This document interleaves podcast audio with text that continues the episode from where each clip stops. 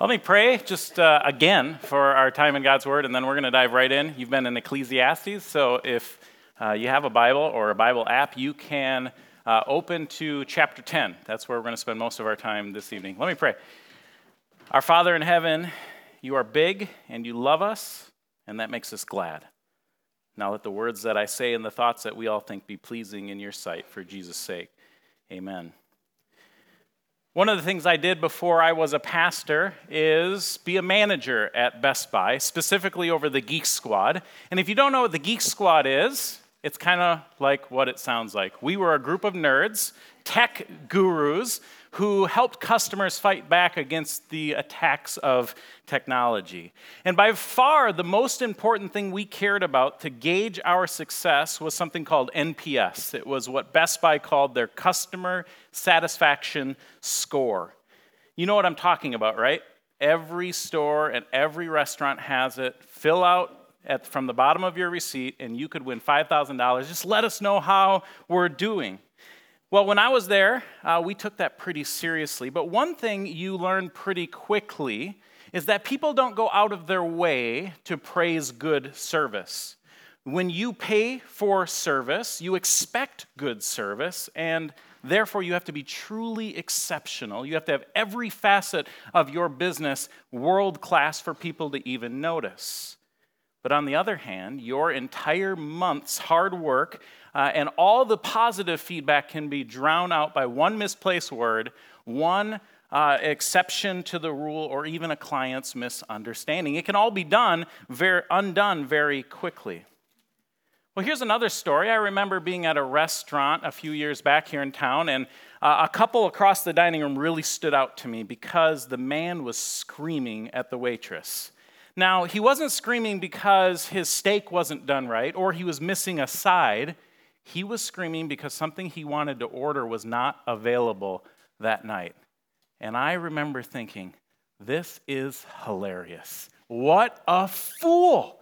He's yelling at the waitress before he gets his food. I mean, if she doesn't spit in the food, I'm sure someone from the kitchen will. I might go over when he's in the restroom and spit in his food.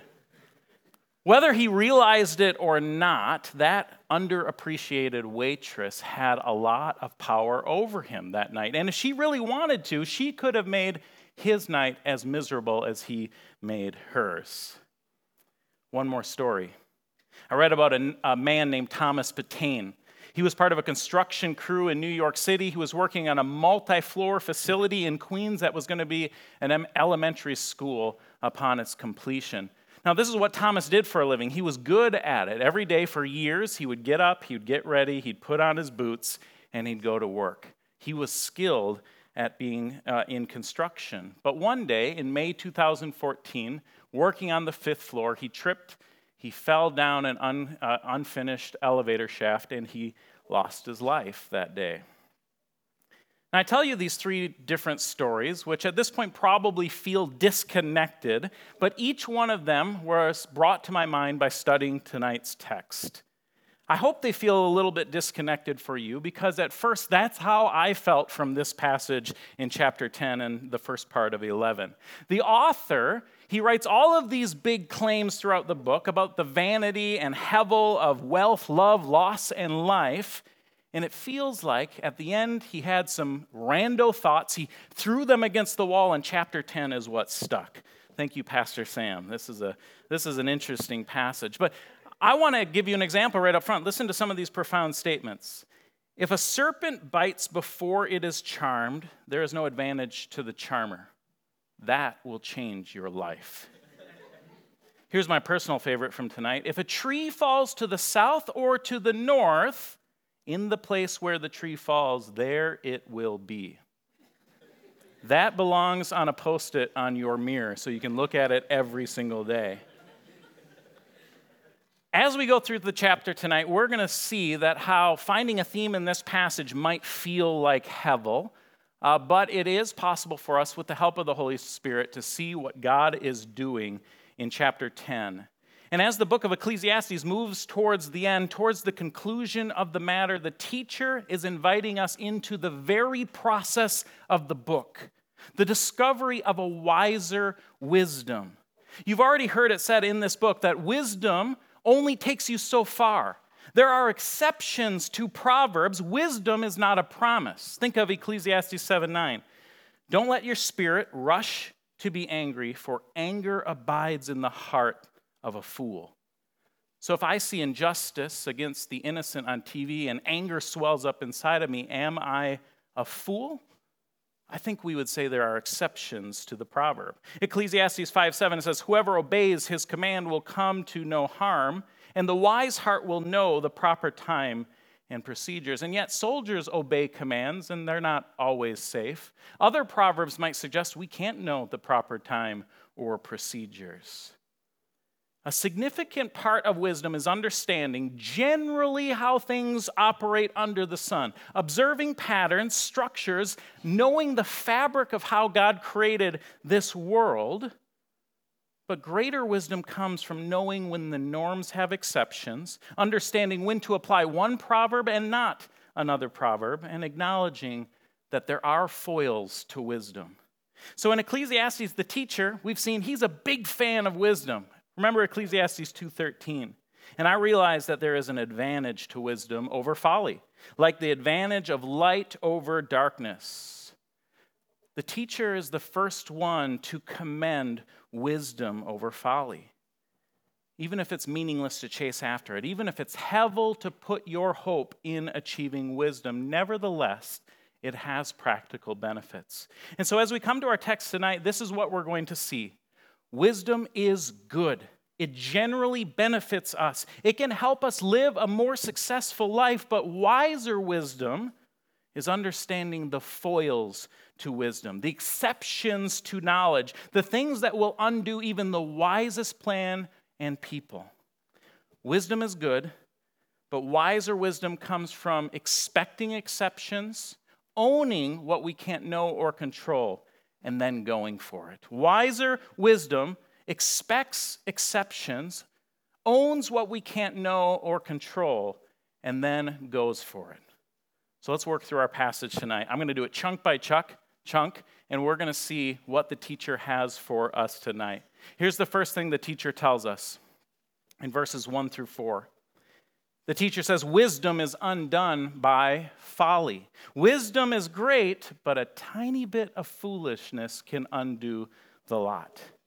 Verse 1 Dead flies make the perfumer's ointment give off a stench, so a little folly outweighs wisdom and honor. A wise man's heart inclines him to the right, but a fool's heart to the left. Even when the fool walks down the road, he lacks sense. He says to everyone that he is a fool. If the anger of the ruler rises against you, do not leave your place, for calmness will lay great offenses to rest. The teacher starts with an easy picture to understand, a comparison that's easy to grasp, especially if you have ever bought perfume or cologne. If you've bought these two precious products, you know it's not uncommon to drop 40 or 60 dollars on just a couple ounces of this precious fluid. Even at $4 a gallon, gas is cheap compared to cologne or perfume. And so the teacher asks us to consider how something so precious could be undone by something as small as a fly. Cologne, in the ancient world and for middle school boys today, it covers the stench of normal life. Its purpose is to smell pleasant enough to outweigh the bad odor. But if perfume loses its smell, if it itself smells bad, then its purpose is undone. And so it is with wisdom and honor. Folly, the size of a fly, can undo great things. Wisdom is good, it's helpful for life. Honor is something we should go after. But a lifetime of wisdom and honor can be undone by even a little foolishness. And it's sad, but we see this all the time in our world, don't we? Where something good, something wise is undone by a little folly. It's the Christian leader who taught thousands of people, wrote bookshelves full of books, and ministered for years. But one weekend away from home, when she foolishly drank too much, she steps out on her husband, and the whole thing is undone. It's the politician who pushes through honorable bills, drafts helpful legislation, bolsters a nation's economy, but he dishonors himself every time he opens his mouth and folly pours out. It's the person who loses their job because they come to work hungover. It's the concerned Christian who prays for opportunities to reach their neighbor, studies books of evangelism, studies apologetics to answer the objections, but then foolishly blocks half of their opportunities for meaningful conversations because they have a position bumper sticker on their car, or they put a sharp post on Facebook, or they wear clothing that say, I'm not in your camp. Even when the concerned Christian is right on some of these positions, bumper stickers, Facebook posts, and divisive clothing, they never invite real conversation. They never invite real relationship. They only serve to publicly, publicly declare, This is the camp I'm in, you can stay away. Great things, good things, wise things can be undone by just a little bit of foolishness, and that sucks. It's one of the reasons why wisdom can feel like hevel but knowing that good things are undone by a little folly, it helps us guard against it. It helps us take precautions. It helps us to anticipate the exceptions to wisdom because folly is one of wisdom's foils, and wiser wisdom knows it. Verse 2 Wise hearts go to the right, foolish hearts go to the left. Right in most cultures and language has positive connotations. It use, means skillful or helpful or good, while left in most cultures and languages have negative connotations. Think of the word upright, that's a positive word. The word sinister, I didn't know this, comes from Latin. It means to the left side. The idea of this proverb is that the wise heart and foolish heart lead a person in opposite directions, one to the good life and one towards, towards destruction. Verse 3 folly is often easy to spot. The teacher says that the fool goes down the road and through their actions they proclaim, I'm a fool, I am a fool. Now, rather than explain this one, let's just take a look. We can see fo- folly go down the road, right? I mean, that right one, that's funny, but don't do that. That's foolish. This one here, I hope she doesn't sneeze or I'm driving behind her. And if that's real, that load is not getting to its intended destination. It is sometimes easy to see folly. We can see it coming a mile away. And verse 4, as the teacher continues, commends, uh, commends us to keep a cool head when a superior is upset with you. The teacher has already told us that generally fools have a hot head. Anger flares up in the fool's heart without understanding or concern for the outcome. But here, in this text that commends a cool head, it says it will normally diffuse anger. And think about how many times we've messed this up. I only need to think of myself. Have you ever had a parent be upset with you I know I sure have, and I think about all the foolish times that I responded by yelling, saying something disrespectful, running out of the room, and things escalated. I acted like a fool. I so rarely did the right thing that I have to use my imagination just to picture what it would have been like if I would have said, Mom and Dad, I screwed up. I am wrong, and I understand why you are mad. I will never do it again. I so rarely did that. I have to use my imagination. Calmness diffuses anger. And so, friends, when your boss gets upset with you, if you have a police officer or a mother who's raging against you, a cool head will generally produce re- better results. Don't abandon your post. Stay the course. Do what you can to restore peace to the situation because that's the way of wisdom. Fools run from their problems. Well, the next foil to wisdom from the teacher, it comes in verses 5 through 7 where the teacher tells us that wisdom is turned inside out, upside down when folly is promoted to high places. Wisdom can be turned upside down when a fool sits in the place of authority. Listen to 5 through 7. It says, There is an evil that I have seen under the sun as it were, an error proceeding from a ruler. Folly is set in many high places, and the rich sit in a low place. I have seen slaves on horses and princes walking on ground like slaves. Great evil can come to a nation when the wrong person is promoted to the wrong place. Now, a key for us to understand this passage is the word error in the first verse. In the original language, it is a word that means an unintentional error. It can come from negligence, it can come from an accident or forgetfulness, sure, but it would be a mistake to understand this as a leader knowingly or intentionally promoting a fool to the place of power. And at least this in that way it makes it a little bit like the last because if a ruler, a king or a CEO rules over a nation, a company or an empire, the whole thing can be turned upside down by promoting the wrong person. Maybe the leader didn't do their homework. Maybe they prioritized the wrong objectives. Maybe they're fulfilling an IOU. But when a fool is in a high place, it can turn the world upside down. Now, how, notice how in this passage the fool is not contrasted with the wise, but with the rich. The teacher has a very high view of the wealthy in his society, and perhaps for us that sounds a little strange.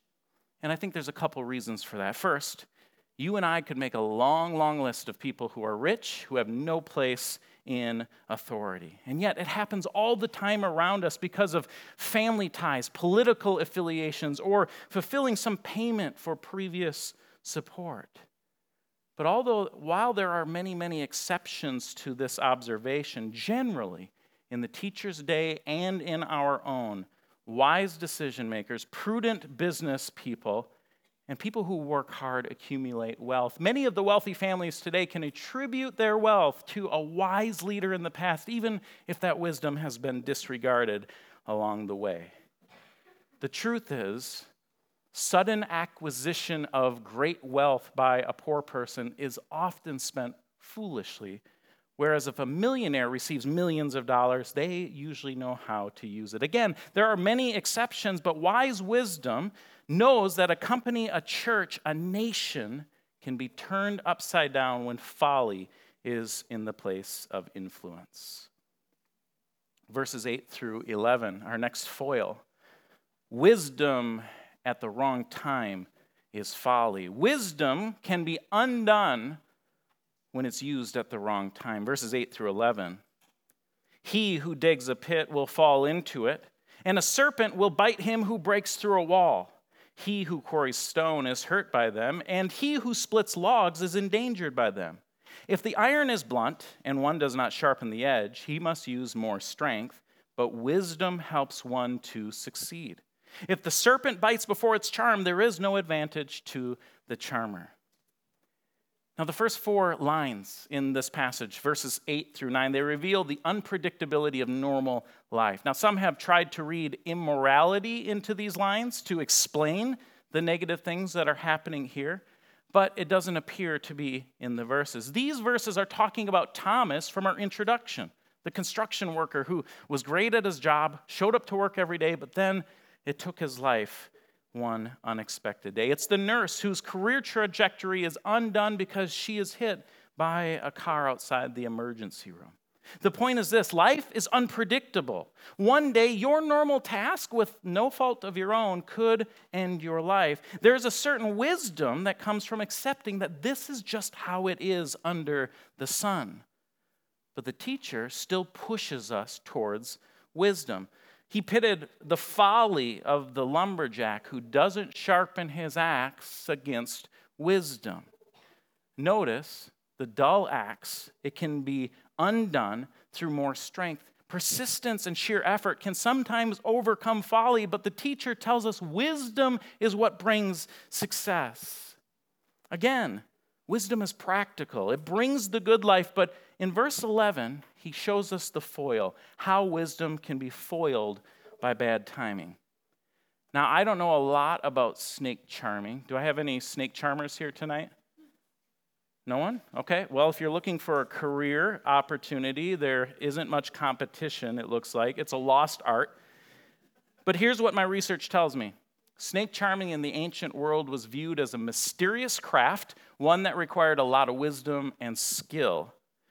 But all of that's undone when it's used at the wrong time. Imagine a, a, snake charmer with the snake bit onto his hand, the venom is coursing towards his heart, and he's like, I'm a snake charmer. I mean, that would be foolish, right?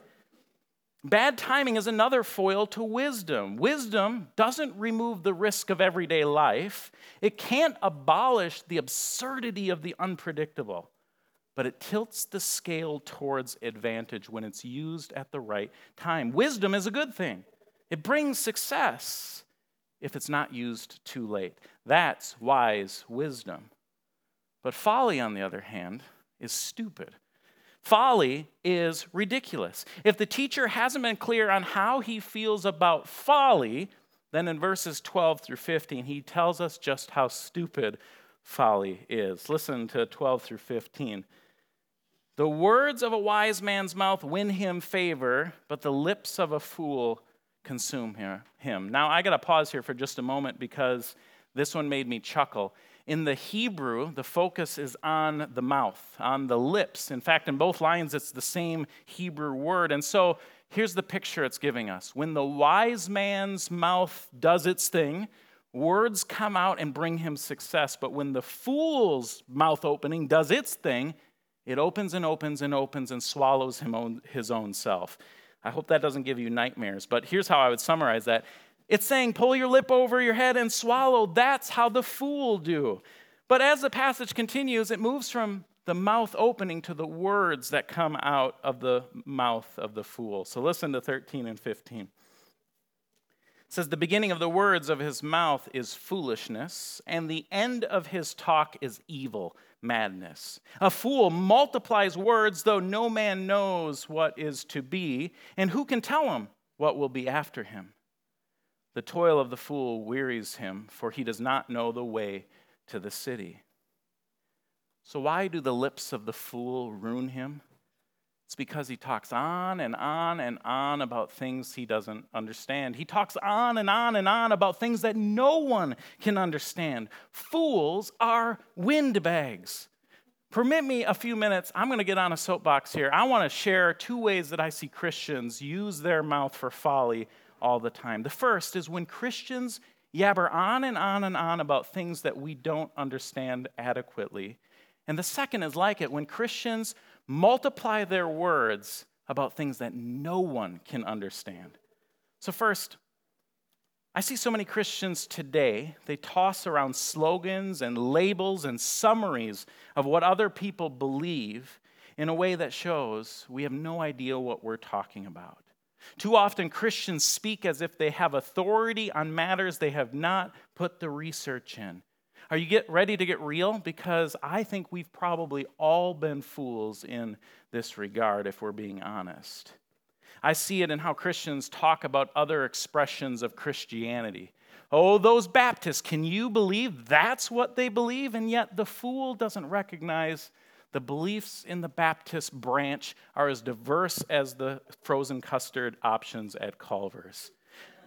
The foolish Christian says you can't believe in the inspiration of Scripture and a non literal creation or the use of the gift of tongues or that end time view over there.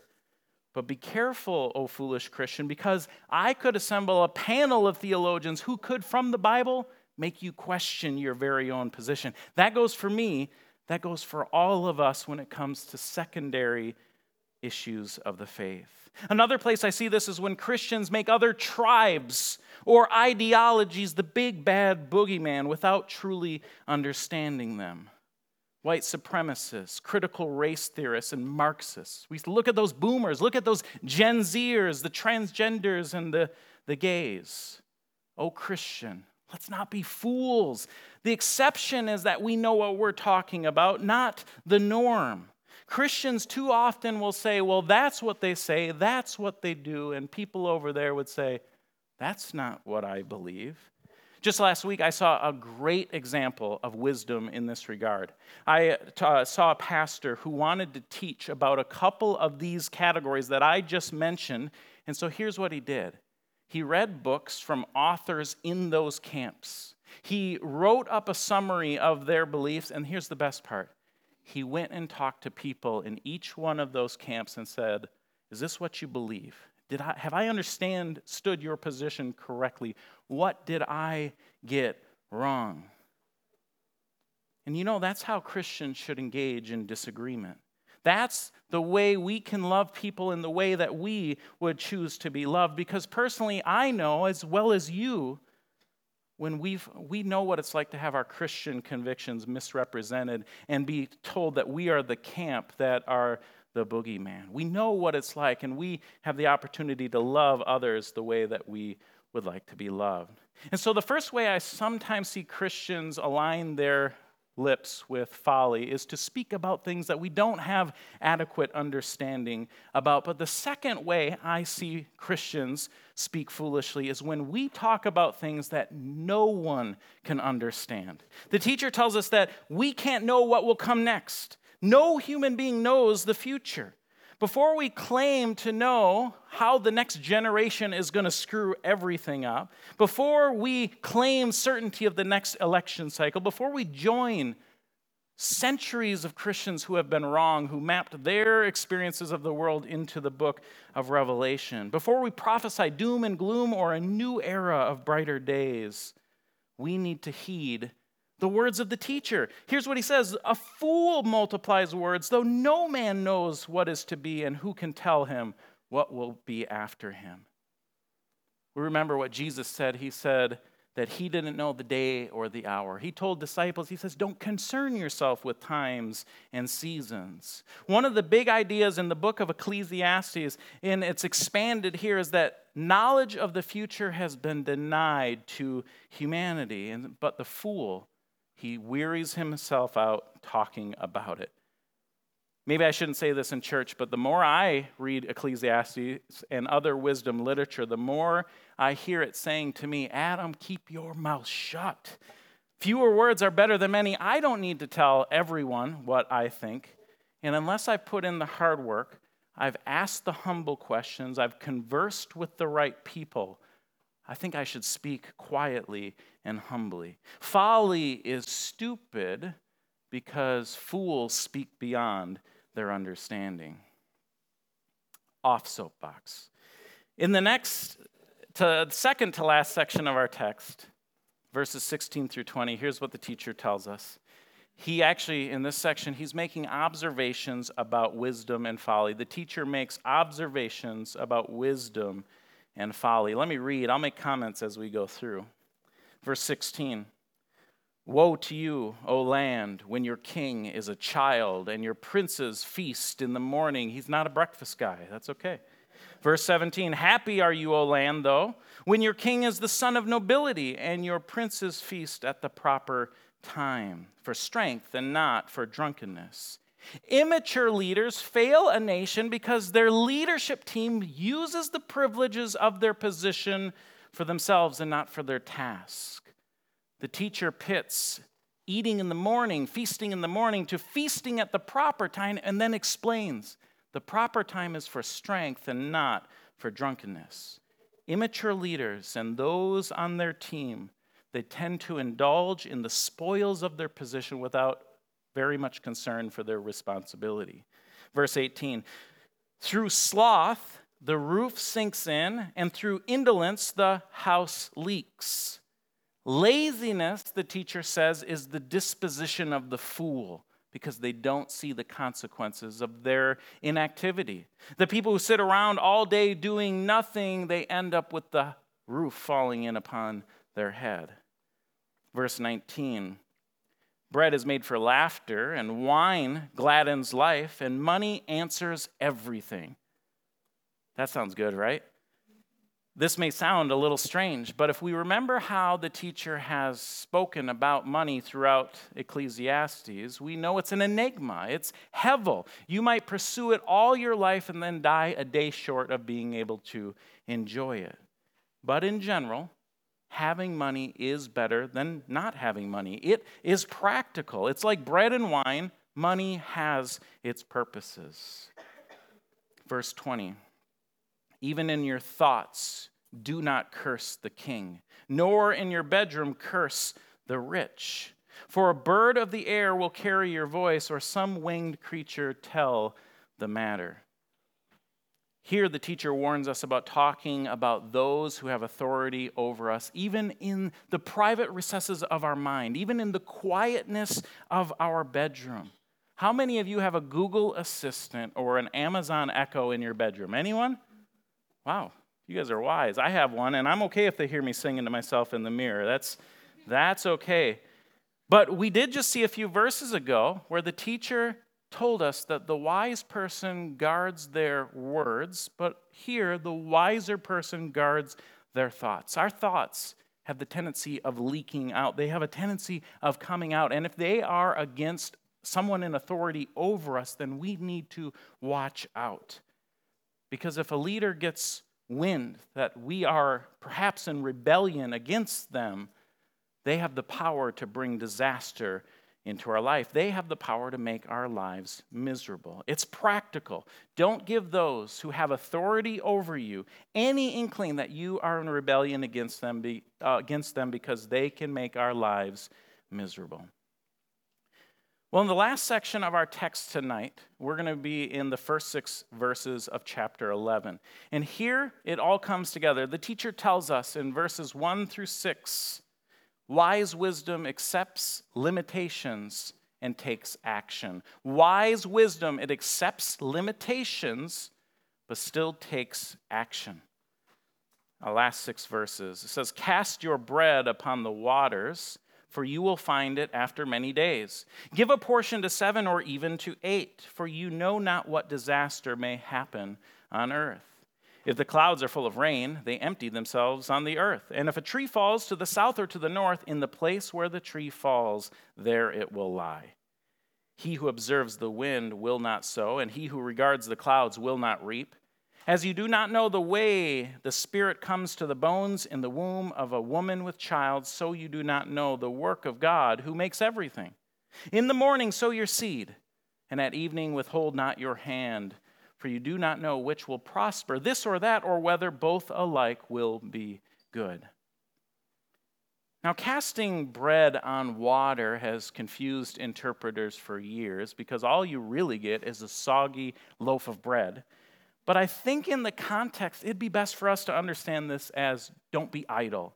Diversify your efforts. Diversify your efforts to mitigate the unforeseen troubles that can come into life.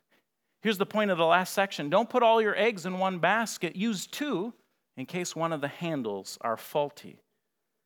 We've all seen TV characters do this incorrectly, right? It's the person who bets all that they own on a horse because it's a sure thing. They've got insider information, and maybe that horse would have won, but no one expected it to trip 100 yards short of the finish line and break its legs. Putting all your efforts, all your time, all your money on a sure thing is stupid. It's folly because there is no such thing under the sun. Rather than trying to wait for the perfect time or to have a sure thing, the perfect situation, the teacher advises that we move forward in action and have backups, have reserves, have contingencies, have savings. Here's what the teacher says We can't control what will happen. We can't anticipate every disaster that might come. So wisely diversify your efforts, but take action. You can see that the clouds are full. You know they're going to rain, but it might fall on your neighbor's field and not your own. Trees stand for an awfully long time, thousands of years, and we have no idea when they're going to fall. But even if we did, if they fall north or they fall south, we have little control over the matter. Here's the point whichever way they fall, there they lie. We have far less ability to control or predict the things in this life than we would care to admit. But the teacher advises action and anticipating the unexpected. When I lived in Chicagoland, one of the things I observed more often there than I do here is that many people were specialists in one field at the expense of others. It's the opposite of being a jack of all trades. Many were exceptional at what they trained in, what they went to school for, but they had to have someone else do everything else, not because they were lazy, but because they put all they had into their craft. Now, if I'm having surgery, I hope my surgeon is one of these people. I hope they put all their efforts into that basket. I don't want a jack of all trades who can do many things well but nothing exceptionally. I want the surgeon who studied for decades, opened 50,000 people before me, and can't even mow her lawn because she lives and breathes surgery. Praise be to God for specialists, but it still highlights the point. If tomorrow a company releases nanobots that do the same surgery cheaper, faster, and better, this surgeon is irrelevant. Wisdom suggests mitigating risk by maybe gaining a second skill or having some savings in case you are made redundant by a robot. Another place I see this is in parenting. Now, I know many of you are not parents, though some of you may one day be called to be. I hear Pastor Sam really pushes parenthood in his sermons. Pastor Jeff did say grow the church, but you know, he has his own way of getting there. So But seriously, I've talked to parents who are so paralyzed by fear of messing up their children that they don't parent. There are abundant experts out there, online personalities, and many authors. They all claim to have the exclusive truth on successful parenting. This feeding method or that, disposable diapers or cloth, discipline method A, B, or C. Let them cry or run to their side. Sleep with parents or teach them independence. Homeschool, private school, public school, and I barely scratched the surface. And so it's no wonder that parents can be paralyzed by fear because the fools out there say that the successful parenting hinge on just a few of these key decisions. Now, I want to be sensitive here. I'm not a parent. But I think the teacher's words are helpful in this regard. If we wait to do everything until the exact right moment, if we believe the future of children hinge on just a few key decisions, then the teacher's words might be helpful because we can't control all the outcomes. We can't anticipate everything that will happen. But diversification and action are better than inactivity. What does diversification and action look like in parenting?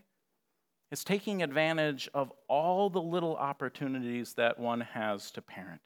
When you wake a child up in the morning, you hug them, you kiss them, you tell them how much you love them. When you are making them breakfast, you sing God's word to them, even if they interrupt you every single time. When you strap them in the car seat, you say, May the seatbelt hold you tight, but God will hold you tighter. Maybe on the way to school, you pray for family, for safety, for fun. When they're old enough to text, send them encouraging text messages. When they get home, don't ask, Was your day good? Yes or no. Ask them, What did you learn about God today? What about your day made you excited, happy, sad, or afraid? How did you see God at work today? The teacher might tell parents today, There are so many things you can't know, there are so many things you can't control. But parenting isn't an event. It's not a couple of right decisions. It's lying in bed the night before and thinking about all the opportunities God will give you tomorrow to speak love into their life. Parenting is not an event, it's the accumulation of thousands upon thousands of moments through the life of your child, which will far outweigh a few mistakes or bad decisions. Wisdom might suggest we can't anticipate or control all that's going to happen. But if we use all the opportunities that God gives us and take action, there's a much better chance that things will work out. It's not a promise, but generally, that's how things go. That's wise wisdom. And I believe this brings our whole passage together.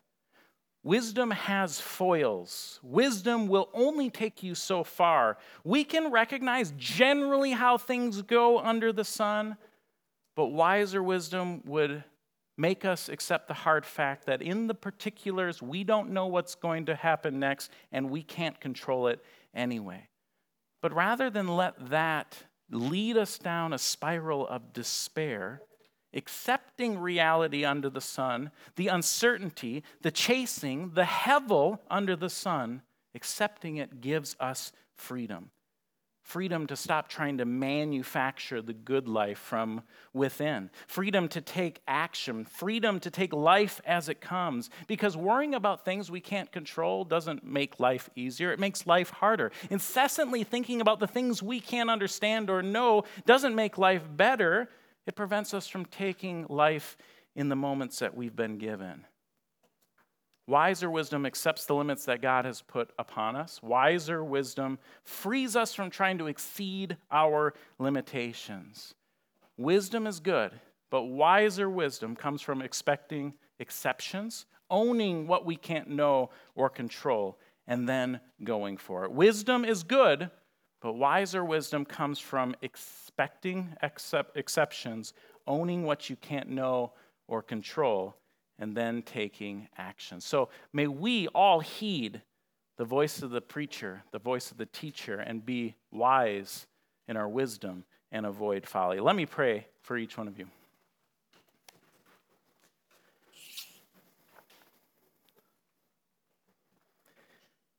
Our Father in heaven, we thank you for your word. We thank you that you've given us the book of Ecclesiastes, that we have recorded for us, inspired by the Spirit, the words of the teacher. Father, these are tough words. They challenge every one of us here. But Father, we pray that through your Spirit and continued revelation by your word, that we would come to be truly wise. We know the beginning of wisdom, it's fearing you. Father, may we all learn how to be wise in our wisdom, to not be paralyzed by uncertainty and things that you've withheld from us, but rather just receive from your good hand what you have poured out upon us. Father, I pray for each one of these young adults here and, and all others who are here tonight. Father, I pray that you would bless them and you would keep them. You'd make your face shine upon them and you'd be gracious unto them. You'd give them favor and peace forever and ever, and that their life groups tonight would be rich and fruitful. It's in Jesus' name we pray. Amen.